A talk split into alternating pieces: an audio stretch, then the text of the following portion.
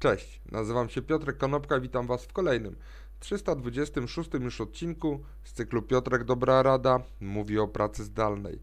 Dzisiaj powiem o pięciu nawykach, których warto unikać. A pracujemy już od półtora roku w pracy zdalnej i być może udaje nam się pracować efektywnie ale nawyki mają to do siebie, że czasami o nich zapominamy i bardzo łatwo wracamy do starych przyzwyczajeń. I bazując na materiale, które, które, który został przygotowany przez Amerykańskie Stowarzyszenie Inżynierów, opiszę Wam pięć e, tipów czy pięć obszarów, których należy unikać właśnie w pracy zdalnej.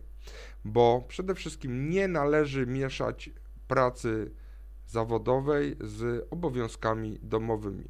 Bo bardzo łatwo jest wytłumaczyć sobie, że robienie dwóch rzeczy naraz, na przykład uczestnictwo w telekonferencji i gotowanie, pod warunkiem oczywiście, że wyciszymy mikrofon, to robienie tych dwóch rzeczy to nie jest nic złego.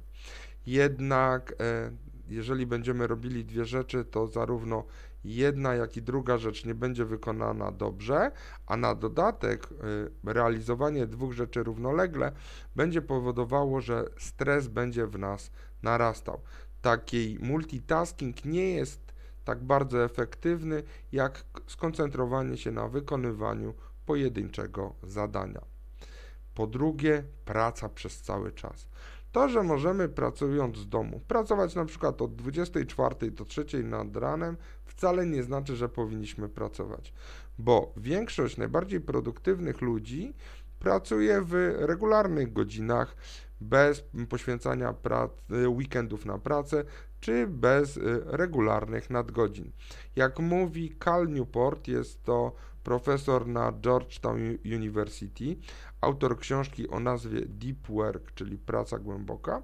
Utrzymywanie takich regularnych godzin i kończenie dnia pracy. Ja na przykład kończę dzień pracy e, wyłączając komputer, zdejmując koszulę, zdejmując krawat, wtedy mentalnie wychodzę z pracy.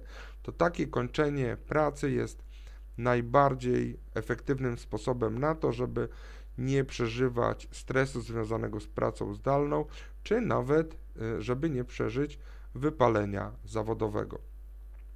Trzecim obszarem, na który warto zwrócić uwagę, to jest regularne sprawdzanie maila i wykonywanie takiej płytkiej pracy, bo ta głęboka praca, o której mówił profesor Newport, wymaga siły, wymaga koncentracji i takiej bardzo mocnej i uważnej koncentracji.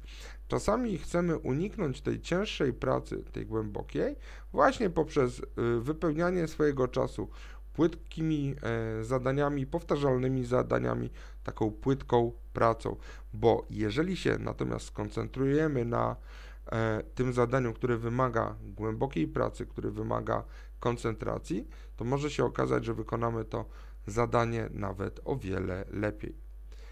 Czwartym elementem to jest ubiór, bo bardzo wielu z nas e, żartuje, że na przykład nawet ja że na górze jestem ubrany być może w krawat, koszula, na dole siedzę w e, jakichś bamboszach czy w jakichś śmiesznych dresach.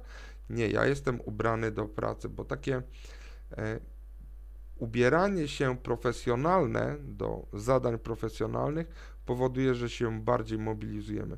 Natomiast zakładanie ciuchów domowych, takich, w których się czujemy bardzo wygodnie, wcale nie powoduje, że nasza praca będzie lepszej jakości.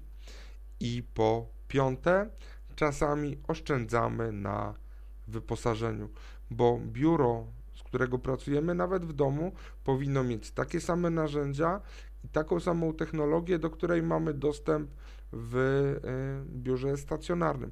Czasami nawet powinniśmy mieć lepszej jakości te rzeczy, bo zdalny pracownik potrzebuje na przykład dobrego mikrofonu, dobrej kamery czy dobrego oświetlenia po to, żeby pracować lepiej właśnie w modelu zdalnym.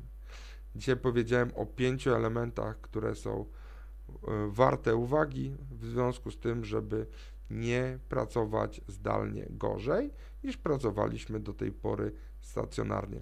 Dzięki serdeczne, do zobaczenia i usłyszenia jutro. Na razie.